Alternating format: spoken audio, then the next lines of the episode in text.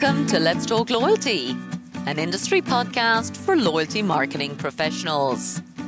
I'm Paula Thomas, the founder and CEO of Let's Talk Loyalty. Today's episode is hosted by Charlie Hills, Managing Director of Mando Connect, a UK based agency that uses smart data to create brilliant partnerships and rewards that really work. If you work in loyalty marketing, make sure to join Let's Talk Loyalty every Tuesday, every Wednesday, and every Thursday to learn the latest ideas from loyalty experts around the world.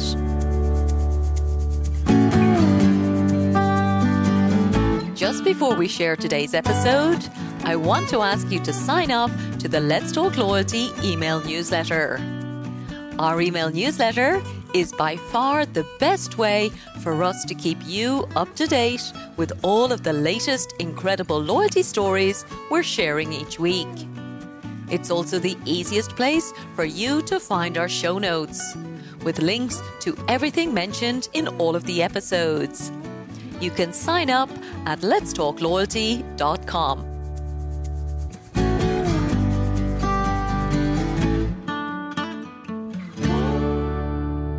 Hello, and welcome to Let's Talk Loyalty. I'm Charlie Hills, the Chief Strategy Officer for Mando Connect, WPP's loyalty specialist partnerships and rewards agency. We have created a white paper in partnership with YouGov that explores loyalty membership, appeal, and impact across 24 European markets. And I'm delighted to be hosting a series of podcasts featuring European loyalty experts to help our listeners better understand loyalty across this market.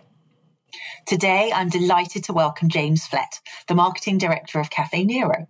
James has worked for more than 10 years on some of the UK's largest and most loved loyalty programs and has a wealth of experience about what motivates customer behaviour and change.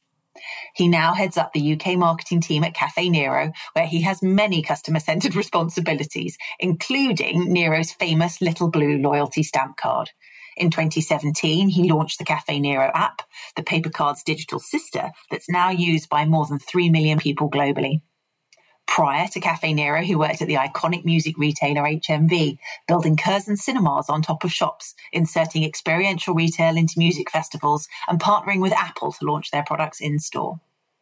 Today, we'll be learning more about James's favourite loyalty programs, what the loyalty landscape looks like in the coffee sector, and of course, all about the Caffè Nero loyalty program. I hope you enjoy our conversation today.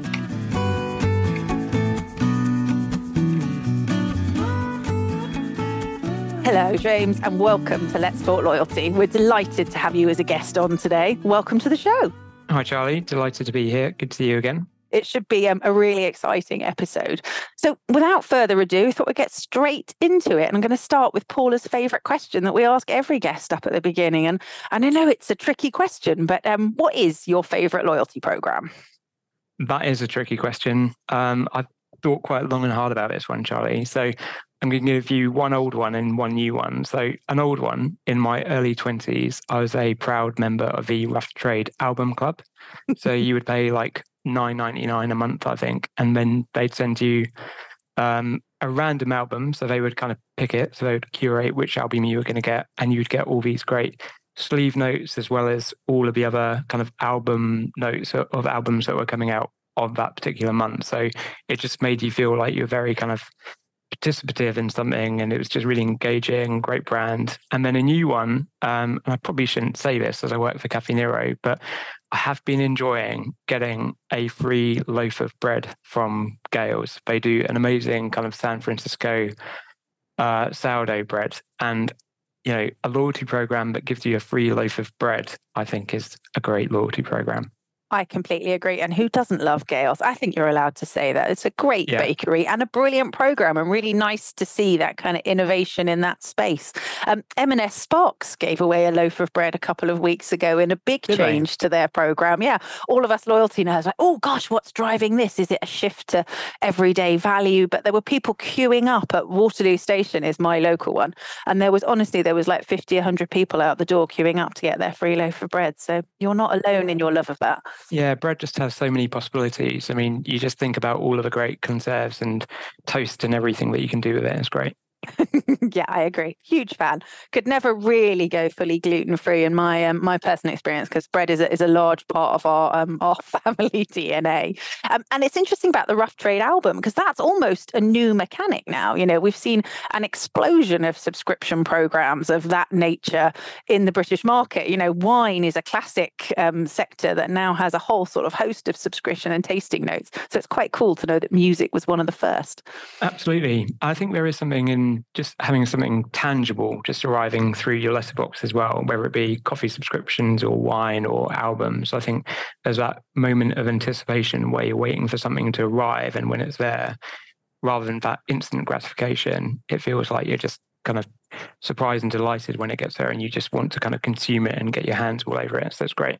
Yeah, I think that tangibility is is something that a lot of loyalty programs really focus on as well. You know, it is that tangible reward moment and actually the customer or the member walking out with the thing that can have a far more emotional impact than perhaps a piece of communications or something. I think we're quite lucky in that, in that the reward is so central to, to what we do. Absolutely.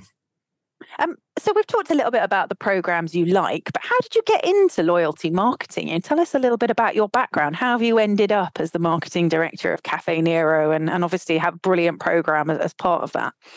Yeah, I mean, I'd like to say that it was all by design, but it's actually almost entirely accidental, Charlie. So um, I don't mind saying, but I'm the least qualified person in my whole department. Everybody else has got a marketing degree apart from me. So um, I actually studied law at university. Um, but then when I did some work experience, I don't know if I just perhaps wasn't mature enough at the point or I just didn't like the environment. I, pe- I particularly didn't like the people very much. Um, and when I started working in HMV part-time to try to earn some money to do my legal practice course, I just fell in love with the brand, fell in love with the people, fell in love with the customers, and just felt like I belonged there, if that doesn't sound too pretentious. Um, and then you just get taken on a wave. I got promoted into store manager, then went into head office. I was um, opening like Curzon cinemas on top of HMV shops.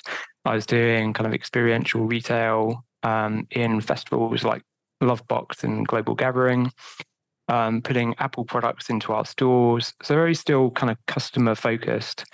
And then um, joined Nero back in 2013 in partnership, so kind of a space that you and I know quite well. So I was kind of hired as partnerships manager.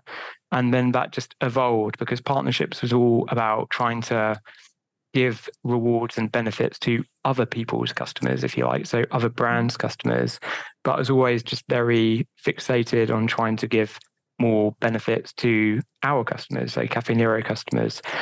Um, so at, at, that moment, we didn't have a database. We didn't have any kind of CRM or anything. So we built a customer database. Um, and then that developed into the Caffè Nero mobile app. And now we've got kind of 3 million people on that globally now. So it's been a bit of a journey. And certainly, um, I didn't think that I would become a kind of a generalist marketeer. Uh, but here I am with you today. Yeah, I think that's one of my favorite things about loyalty marketing, actually. People come to it from such interesting and diverse backgrounds, you know, from law through the store environment, through HMV to loyalty. It's not an unusual journey, actually. We've had so many guests that come into loyalty from so many different um, routes. You know, one of the ones that um, always really surprises me is the CFO who then comes into loyalty and engagement marketing and gets really excited by, you know, being able to influence the numbers directly. So it's one of the best things about loyalty, I think, and actually coming into it. And, yeah. and obviously, your remit is, is bigger than loyalty as well at Nero. So that's really nice to see that common thread across everything. Yeah, I think the thread that runs through it is very much the customer, and they are a almost like a central point of gravity through all of those things that I just talked about. Um, I think why the CFO gets quite excited about it and the CFO in the right business is because I don't think there are many other kind of strategies that you can deploy that can become such a huge force multiplier. Because in a coffee shop world, um, where customers might come to us a couple of times a week, getting a customer to come three times a week or four times a week, which you do through loyalty yeah. programs, to a CFO, that's quite a big deal. To a kind of a marketing director, that's a big deal, but perhaps a different reason. So I think that's why when they see that irrational behavior that customers make when they're on loyalty programs, um, regardless of role, I think it's very exciting for a brand and the customer as well. Yeah, I agree. We see everyone there. And I think coffee is one of those sectors where you've done such a, a, smart job of integrating the, the pain points and the experience of getting the coffee into the loyalty experience. It's always held up as one of the best sectors. You know, I've, I've been in many a workshop where we're actually looking at what can we learn from others. And that seamless payment um, and choice integration that you have in your sector is, is something I think many others aspire to. Um, I'm sure our listeners would love to hear more about the program because not everyone will be as familiar or addicted to the uh, seasonal drinks as I am. So tell us about the program and, and how it works and, and how you got to that sort of that 3 million number globally.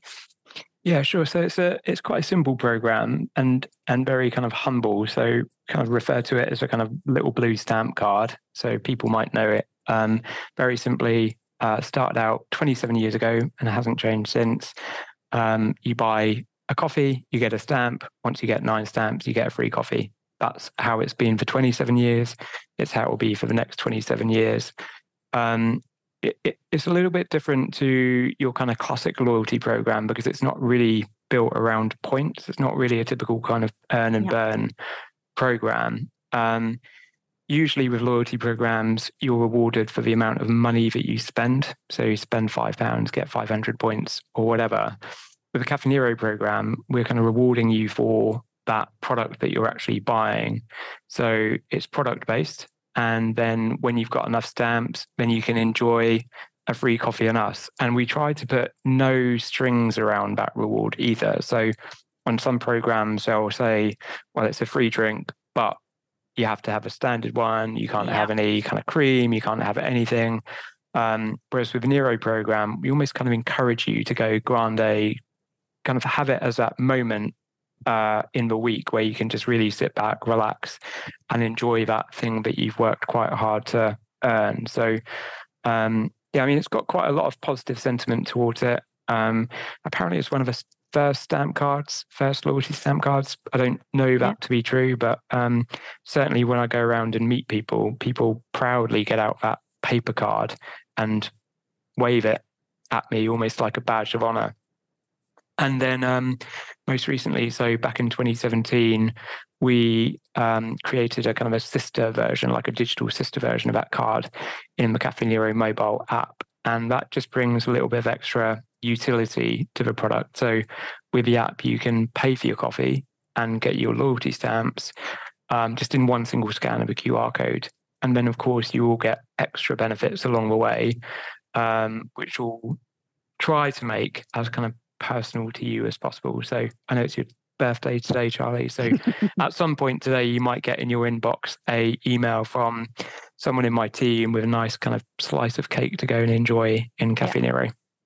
I know. I think that's um, one of the things I love about the program, as well as the cake, obviously, and the coffee that comes with it, and the amazing hot chocolates um, that you do, is that consistency and simplicity. I think we've had so much change, even in the coffee sector in the British market, of programs changing the number of coffees, going to points, coming back, changing the number that you need, putting the card on the cup, you know, one of the big coffee providers, yeah. and then taking it off again and putting it in an app. And I think that consistency, simplicity, and, and generosity comes through really strongly um, in the program. Is there anything else you think that really um, sets it apart, for, you know, for your customers as, as well as those things, or is actually that's the DNA of the program? That's what they love. Um, I think that I, I, think people do genuinely like the program and its simplicity. I think um, you don't really have to come all that often to get your free rewards. I think with some programs, even in the coffee space, and I'm not kind of picking on anybody particularly, but in the coffee space, sometimes you might have to spend about 60, 70 pounds before you can actually get that base level reward of a free coffee. Whereas um, ours is just very, very transparent. It's kind of nine and get a free one. So I think people respond to that and really enjoy it. And we, we've never really we've never really tried to um, you know value engineer it either. And we talked about CFOs earlier, and often you might expect us to kind of add one extra stamp that you've got to get each year to be able yeah. to get your free coffee. And we've never ever done that. The kind of the equation, if you like, the value equation for the customer has always been the same. And so I think the transparency of a program and its kind of immediacy, so the speed it takes you to actually get that free coffee, um, I think people just respond to and they they appreciate and like. Yeah, I agree. And I also think cleverly what you've done in the is in the choice of reward as well. So I speak as an avid coffee addict, as everyone who knows me knows. And I will sometimes use my free coffee for an indulgent treat, or sometimes use it for a bit of a stretch, or sometimes when I'm taking the kids, you know, I'll let them get some kind of crazy hot chocolate. But I love the fact that I can tailor what I have to, to the mood that I'm in on the day, and there's no sort of prescription with it. Whereas I think what we're seeing in a lot of the programs, particularly in growth grocery at the moment is that restriction of vouchers and that restriction of what you can and can't claim. And, you know, under a lot of the guise of personalization, will serve you the vouchers and rewards that you want, but not actually giving the customer as much choice as you do through the simplicity of free coffee. Yeah, Absolutely. And I think there's also quite a lot of irrationality in customers' behavior with loyalty programs as well. Um, so people do want to have things on their own terms. And one example is um, some brands make you immediately redeem your benefit as soon as you've earned it. Um, and customers might not want to do that because, like you say, you might want to pick your moment when you want to go in and have that amazing drink. And I think some brands think that that's what the customer wants because they're kind of removing a point of friction where you have to get out a voucher and redeem it, etc. Whereas actually, um, just like the customers or the individuals who earn the most amount of money are often the people who least like to spend it. We see a similar behavior in coffee shops where those customers who earn more and more vouchers by getting their free coffees are the people who are probably the kind of lowest redeemers. You know, they might redeem their coffees, but yeah. you would expect them to kind of be coming in and redeeming that as soon as they get their freebie. But actually, I think they quite like to um, store them up. And I think it's about that loss aversion. I think people actually don't want yeah. to kind of lose the vouchers from their apps. I mean, also something that makes our program different is with your reward, if you want to, you can send that voucher to someone else via kind of WhatsApp or Facebook or um, any way you want. And that's quite good for coffee because let's say you've got, um, you know, someone like your kind of son or daughter going to university and you want them to kind of stay on the good stuff, i.e., coffee, and not on the bad stuff like mm-hmm. alcohol or drugs, then um, it's quite nice to be able to say, well, I've got a coffee voucher here. I'm just going to share it with like my friend or my family so they can go in and enjoy it because I've got loads on my app. I don't need to kind of have any more. So that's quite a, a kind of nice moment. Yeah, I think there are so few programs that take advantage of that gifting as well. And I, we always mm. talk to our clients about it. Is it's sort of double the hit because you get the joy of getting the reward yourself, and then you get the joy of giving it to somebody that you care about, and also actually the joy of them then enjoying it and talking about it. So yeah, we always see it. It's got a very big hit on um, on some of the attitudinal um, and kind of love and emotional connection metrics when you can bake that into the sort of the program DNA. It's a, it's yeah. a great part of the program. Yeah and often that customer who's receiving it might also be new to the program as well. So you get that extra benefit of it being a kind of a new customer. And hopefully they'll come in and order some cake as well at the same time yes, and bring absolutely. a friend. And then you create yeah. this lovely virtual circle. Yeah. Um, what other sort of trends are you seeing in the industry? I know coffee is somewhat strange, you know, one of the sectors that's kind of right out at the front and, you know, has the most variety of types of programs as well in, in Britain. What sort of trends are you seeing? Yeah, I think particularly in coffee and QSR, I think there's definitely a um, an acceleration in people launching loyalty programs. I mean, I've I've been doing this for quite a long time now, so um, I see it as being quite cyclical. So um, people do get quite excited by new trends, but I kind of rushed out to buy the Sunday Times recently because they were promising this article on kind of new trends in loyalty and what new brands were doing. And when I kind of read it, it was really all about um, brands moving away from discounts, so straight discounts, more into loyalty programs. Yeah. I, I don't really think that's new. I think it's just quite cyclical and people just um, often try to trade themselves out of problems by deploying different strategies. And sometimes that's discounting and sometimes it's loyalty benefits. So um, that's certainly something that I've seen quite recently. You've got people like Pizza Express doing less discounting, going into more loyalty, which is really, really great. Um, but then we're talking in a week where I've just been bombarded with Black Friday deals. So as a customer, that can be quite discombobulating almost because it's like, do you want my loyalty or do you just want my quick buck? It's almost like fighting for both promiscuity and loyalty at the same time. Um, but as I say, I mean, there's not a lot that I've seen that's new, other than actually in groceries, it's quite interesting at the moment because I think something that is working quite well is where a grocer might be having a um, kind of price for their, let's say, club card member or their loyalty card member, yeah. and a price for a non-member. And I think that's one quite interesting to me because it's a great way to get people into the program because it's really putting the incentive front and center. Um, but it's also tapping into a real kind of problem for customers, i.e., they want to try to save money. So, how am I going to do that? It helps the retailer because they don't have to do a kind of a blanket discount for everybody, and it just helps grow their program. So, I think that's a new trend that I've seen, but I, I think it's actually quite a good one for both customers and brands. Yeah, I think member pricing is really interesting, and where it goes in the next two to three years, I think is um, is going to have to be quite revolutionary. We've just seen loyalty program membership in, in the research that we do with YouGov hit 90% in Britain, you know, and that's up from an average, a bit like you, we've been doing this a long time now. It's normally around the 70% mark. And a lot of that is this member pricing actually making, not forcing people to join the loyalty program, but making it financially so overt that if you join, you get a better deal as well as the kind of the, you know, the vouchers and rewards. Um, it's actually becoming a, a bit of a no brainer. So I'm really interested to see how they keep that loyalty and how they maintain it and how they then, you know, innovate with those people that have come in because of member pricing. Yeah. What you're desperate to see there as a customer is once that member is in, that they don't then kind of value engineer it. So we're going to get you in at kind of a high discount. And then as you go through the kind of life cycle stages, that you're just trying to almost um, increase for customer spend but decrease your brand spend because I just think yeah. that's a, a zero sum game that just always eventually end, ends in kind of attrition and churn. Yeah, and people are so savvy to it as well. It, you know, we do a lot of customer research, and five, ten years ago, when we were sitting in groups of people talking about loyalty programs, they were like, "Oh, this is lovely," um, and now people are so savvy and they understand how they work and they understand the business case and they understand the value of their data. Probably because they've been, you know, we've yeah. been too overt about it. Too many articles yeah. in the Sunday Times about the, you know, the value case behind the loyalty programs. But it's, um, yeah, it's interesting to see how savvy people are and how they actually do work out the value. Um, um, that they get. One of my um, my favorite loyalty rewards is in the Lidl Plus app, the free bakery item at the end of the day. I think that's a really clever, high value, generous kind of gift. It encourages behavior at a quiet shopping time, um, and it's great for sustainability and you know lack of food waste. So.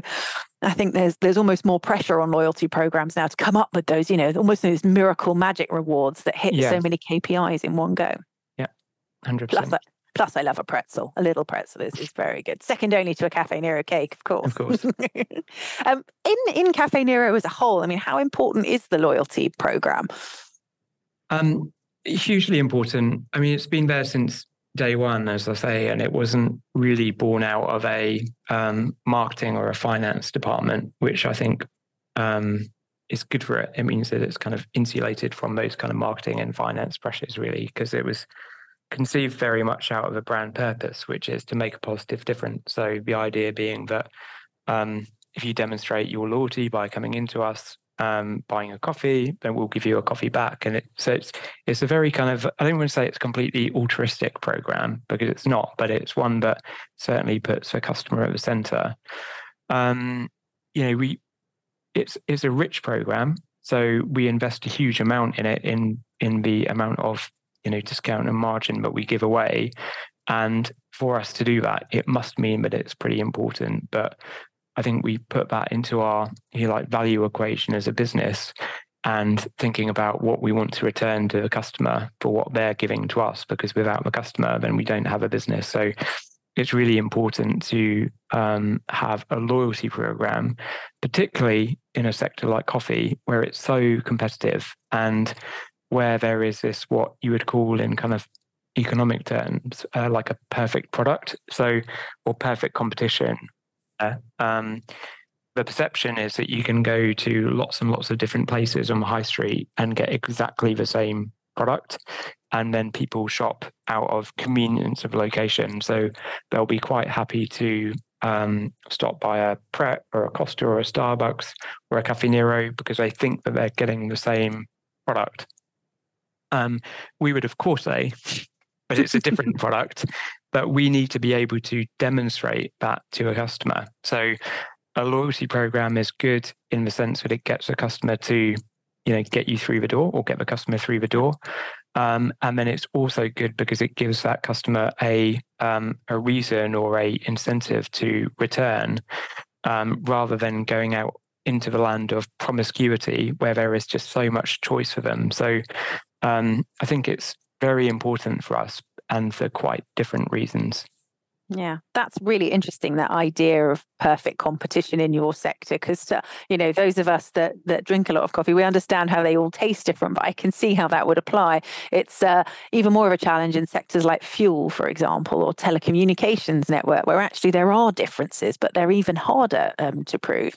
One of the things um, that's made me think about is differentiation, actually, and the role that the loyalty program plays in differentiating your coffee experience from other coffee experiences. We've seen a lot of um, consumer feedback in the last six months of, of programs. You know, everyone's started a loyalty program and everyone's kind of really investing in it. But we're starting to see them more as differentiators and reasons for choice. And actually, customers are now saying to us, actually, I go to that brand because the loyalty program is so good and it's better than the other one. And I think that's always been an ambition in loyalty, but now almost the reality is coming true. Do you get that sort of feedback at Nero in terms of the role that the program plays in in embedding people in? Yeah, 100%. Because um, I think if you look at a lot of the coffee programs, they're all quite uh, similar now um, because a lot of them have moved over from a points based system into yeah. a kind of a stamp based system.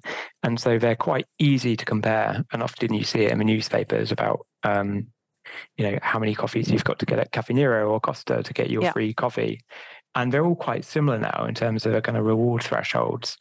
Uh, so there's a there's a kind of a an easy comparison that the customer can make. But I think the other important thing about a loyalty program is what else it gives you. So I spent quite a long time um, trying to convince people that it's not the um, like virtue of having a mobile app that is going to make a customer loyal. It's the um, ability to then communicate to that customer that is going to make them loyal. So, first and foremost, it's about the experience they have in store and the coffee that they have in store and how well they were served. But talking about a point of differentiation, you don't really get a lot of um, time in a coffee shop to be able to tell them about our kind of sourcing story or um, you know the kind of the the story about our kind of classico blend because it's a very time poor environment. So having loyalty program and being able to communicate to those members via email or um, different modes of communication is really really valuable because then you you you're kind of talking to someone when they're not in a time poor yeah. environment where they just want a very quick takeaway coffee. And so on a Sunday morning, they might read one of our coffee stories that someone in my team sends out via email, where we do talk about single origin versus blend and um, our relationship with farmers and everything else. So um, it's a good entry point loyalty program into a brand story that you can start to tell.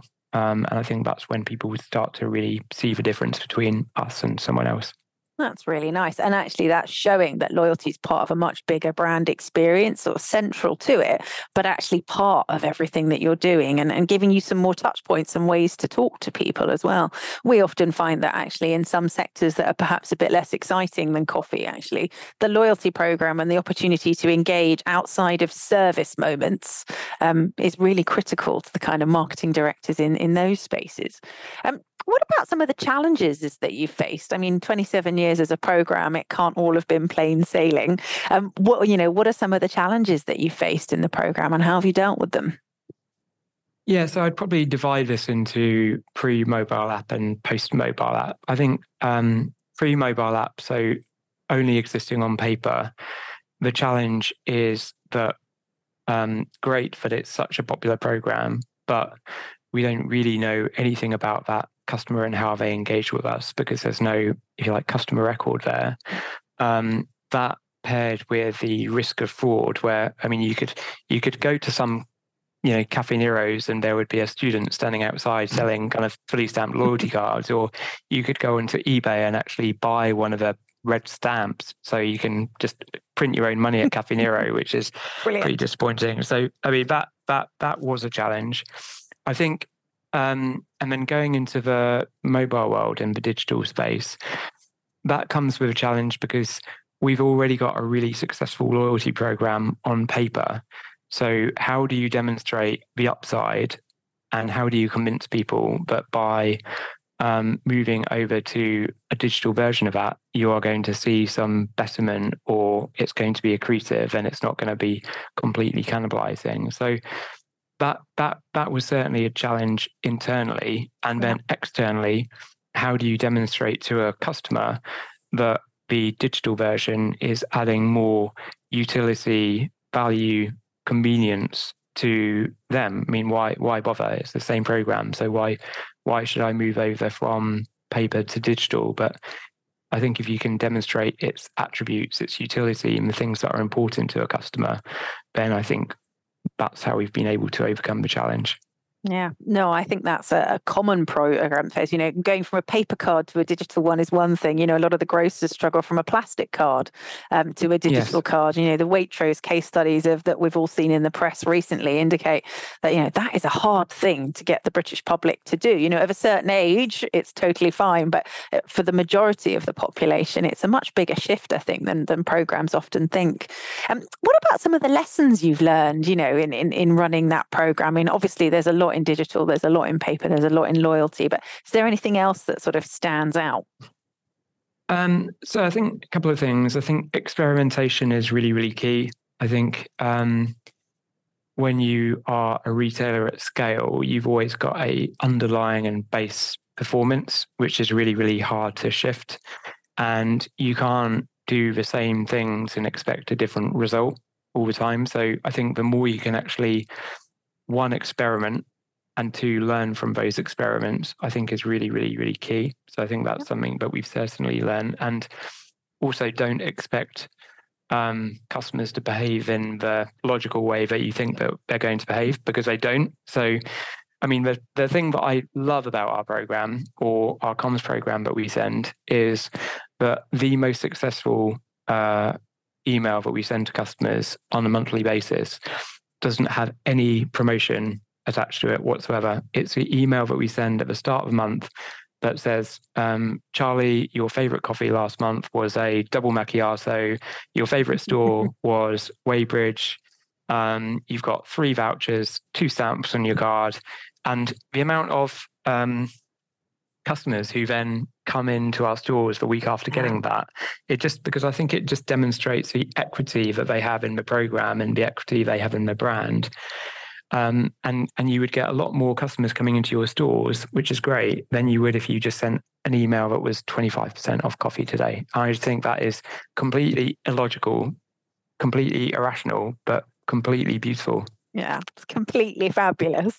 Yeah. Um, yeah, it's brilliant, I think, when you can uncover those kind of insights and actually do it in such a genuine way to the brand as well. You know, the the Spotify unwrapped principles we're seeing kind of, you know, everywhere. Sainsbury's big campaign that, you know, was all over the billboards. You know, you've bought the most toilet paper in Manchester. Who would have thought that, you know, that would be such a motivating thing? But I love it when you uncover yeah, stuff absolutely. like that. Um, what about success for the program? I mean, obviously, member acquisition is a big part of it. Digital um, acquisition must be. What sort of KPIs are you focused on as a team? Yeah, so I think um, our success measures have really kind of morphed and multiplied over time. So um, I think starting with the app. So when we launched the app, and certainly in the first few days or weeks, I was just like really kind of obsessed with like reviews. So what people were saying because I'd sweated my heart for about um, kind of six months trying to get it launched.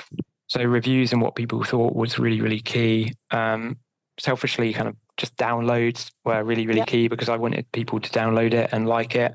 So to get to kind of number one in the food and drink charts in the first um, couple of days was amazing.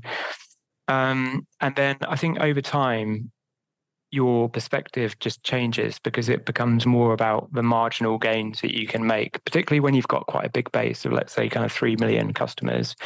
Um, you're really into a world of uh, making kind of marginal gains rather you're not going to go from 50,000 members to 200,000 members like overnight and in um, coffee shops and particularly loyalty in coffee shops the north star for us is very much about customer frequency so our customers coming to our coffee shops more or less than they did before by virtue of having this little app or little loyalty program installed in their device. And that's something that we really, really obsess about because I think it's a bit of a proxy for engagement in the brand yeah. um, and also market share and other things. So um, now it's very much about frequency and engagement of existing customers as well as behaviors from new customers as well. I think that's something that we're seeing in some of the most successful programs at the moment as well an explosion of sort of second tier KPIs, but actually an increasing attempt to have a North Star, exactly as you said. I've heard that language from a few programs now, where actually one main KPI is what unites everybody, and then you have a sort of suite of secondary KPIs under it. It's interesting to see that in coffee it's frequency. That makes a lot of sense um, rather than upsell and cross sell as well. Um, and what about internal comms? You know, we all know Caffè Nero has got fantastic offices in Covent Garden and, and is a really kind of united business. But how do you communicate about that program internally as well? You know, what sort of what tactics do you use? Uh, I think we talked about earlier that the coffee shop is quite a time poor environment. So it is for our customers, but it is for our baristas as well. So anything that we um, communicate to them like has to add some value in some way. It can't take them away from the bar. It can't distract them. It has to be quite surgical. So um, landing the right message in the right way is really, really key. I think when we launched the new loyalty program on the app, it was um, between you and I, and let's assume that nobody's listening. It was a nightmare. It was a real nightmare because, oh. you know, we needed 5,000 people, 5,000 baristas to test the app, make sure it worked and and that was really really hard. Uh, it helps a lot that the baristas and um, I do as well. We all have our, if you like, staff discount on yep. the Caffè Nero app, so it means that we are kind of engaged a lot in that in that program, and we have to use it. we have to understand it, and um, you know we're up to like 35% of all of our customers using the Caffè Nero app now, and so it is it is just um, almost business as usual people see it every day. One in three transactions goes through on the Caffè Nero app. So um, baristas have quickly found out how to use it, how to process it with customers, how to help customers. And then we just have to keep a regular dialogue with baristas about what's new, what's coming up, what promotions we might have, so they can help customers um, kind of navigate it all in store. Yeah, I always think it's an amazing work environment as everyone's so busy, kind of charging about in there. It's, it's a lot to then land a loyalty message as well. But my personal experience has always been very informed baristas. And obviously, when you launched it, we went and checked it out. And some of the other big programs that have launched recently have tried really hard as well. I was really impressed with the My Dias um, launch as well. You know, we went and did some mystery shopping and we went into a few of their stores. Um, and as part of that, their team were, were really well informed. A slightly less time intensive uh, counter experience yeah. the Caffè Nero, slightly less production going on. Um, but they're not the only ones that are, are, time poor. You're obviously in a, in a big role across a big business and you're pretty time poor as well. Um, how do you keep up to date with everything that's going on in, in the loyalty industry and, and, and understand how to then experiment on, you know, different things within the program? Yes, I've signed myself up to quite a lot of um, newsletters and um, follow you quite a lot and what you're posting about. Um, I'm also a bit of a bookworm as well. There's quite a lot of um, books that I like to read, not not specifically so much about loyalty marketing, um, more about like customer behavior. So I'm a bit of a nerd around behavioral science, um, yeah. love stuff like nudge and other things um, that people can read, and also a bit of a um, nerd around kind of customer experience as well, which is something that I have to do quite a lot of in my role. So think just always trying to learn and understand um, what motivates people and what behaviors are and what good experience looks like, yeah. um, as well as kind of keeping up with all of the um, so-called trends. Yeah, I think that's a really important part of, of what we all do, which is actually taking a sort of a broader view. I think we can all read the loyalty press and we can all read the loyalty books, but actually that behavioral science piece and that customer experience piece, so much of it works across. You know, we're so lucky on a lot of the programs we work with, we're part of big, you know, agency collaborations. And I'm always really inspired by what we can learn from others and, and a fellow kind of nerd and geek, obviously, which is why I'm on the podcast. and then what about um, new ideas and innovations in that nerd space? You know, we've talked about member pricing, and obviously that's one that we're both really interested in and kind of, I'm not sure admire is the right word. I'm intrigued about to see what happens for the long run. But what else have you seen? Yeah, so um, I think one that I'm quite uh, proud of is probably the wrong way of putting it, but I think I'm quite excited by is we've just done a partnership with Waitrose, and there are a few you like constituent parts of that partnership. So we're supplying coffee from Monero Roastery um, for their um, loyalty members to enjoy in a Waitrose store. Um, we've got all of our coffee at home products in Waitrose stores now, which is quite exciting. But I think the thing that I'm most excited about is that if you're a My Waitrose member, um, you can link your account in the Caffè Nero app. So yep. it's ostensibly like a joint loyalty program, and you can get benefits in Caffè Nero and you can get benefits in Waitrose. I think that's actually quite new. I don't really see a lot of that. I know Nike have done it with um, JD and a few others, but I think it's quite interesting in the spirit of partnerships to see how you can each become force multipliers for one another because you can help drive those different um, objectives. So I'm really excited to see that. Um, I think something that was a bit of an innovation when we launched it, and again, something that people just love, it's our kind of most popular campaign each year, is our Christmas crackers campaign that's running at the moment. So buy a coffee, you get your normal stamp, but you also get a little digital Christmas cracker, shake your phone, open the cracker, and you might have a really, really terrible joke, which most of which have been written by me. Excellent. Um, and then and if you don't get a joke, you can win um, something humble like a bonus stamp. But it might be like a trip to Milan or a kind of a trip to Hollywood or like an Apple Watch or something from one of our amazing partners. And I think that um, was a kind of different way of doing loyalty because it wasn't just rewarding you for that um, product that you just bought, but it was trying to create an experience out of it as well. And I think people just respond to that really, really well, and people love it. So very proud of that one. Yeah, I think, well, I think both of those are great examples. I mean, obviously, a partnerships has been used by a lot of programs for rewards, a lot for member acquisition, but almost that kind of baby coalition approach that you're talking about, about choosing selected brands and, and programs to work with to create a better experience, I think is going to be one of the big things we see over the next few years. And then promotions within loyalty programs, I think those are the best ones where actually people want them, you know, and actually they become a part of the brand experience. And that lovely gamification of just shake the phone, um, but linking it to exactly that seasonal moment is um, is a really smart move. Actually, I think that's a lot smarter and a lot more ownable than a lot of programs that sort of tactically do promotions at different times but but don't repeat. Maybe that's that 27 years of longevity coming through without you always realizing it at nero actually that consistency. And and then once people have experienced it a few times of course they can fall in love with it. And i think that's a great idea. Yeah. Some yeah, really nice themes. Mm, okay. Well, look, thank you so much for your time today. It's been absolutely brilliant to have you on. I feel like we've covered so much from coffee, from retail, um, from trends that we're covering out. But I'm sure, as ever, our listeners will have more questions. Um, how can they? Um, how can they reach out to you if they've got more questions? And is there anything you else you'd like to share?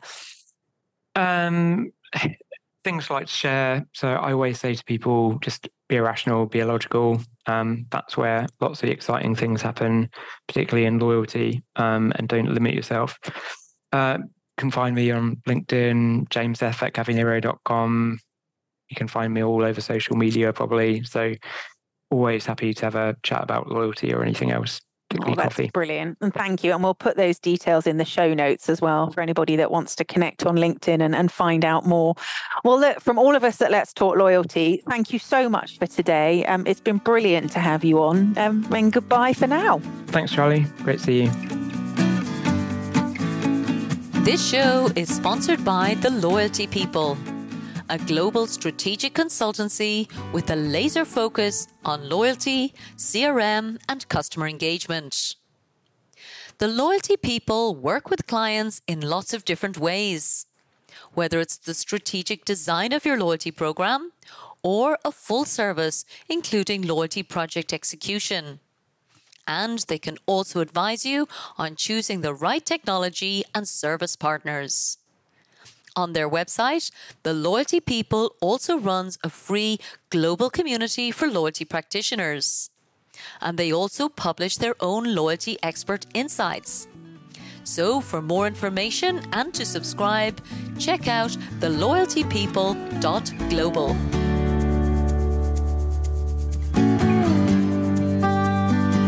Thank you so much for listening to this episode of Let's Talk Loyalty.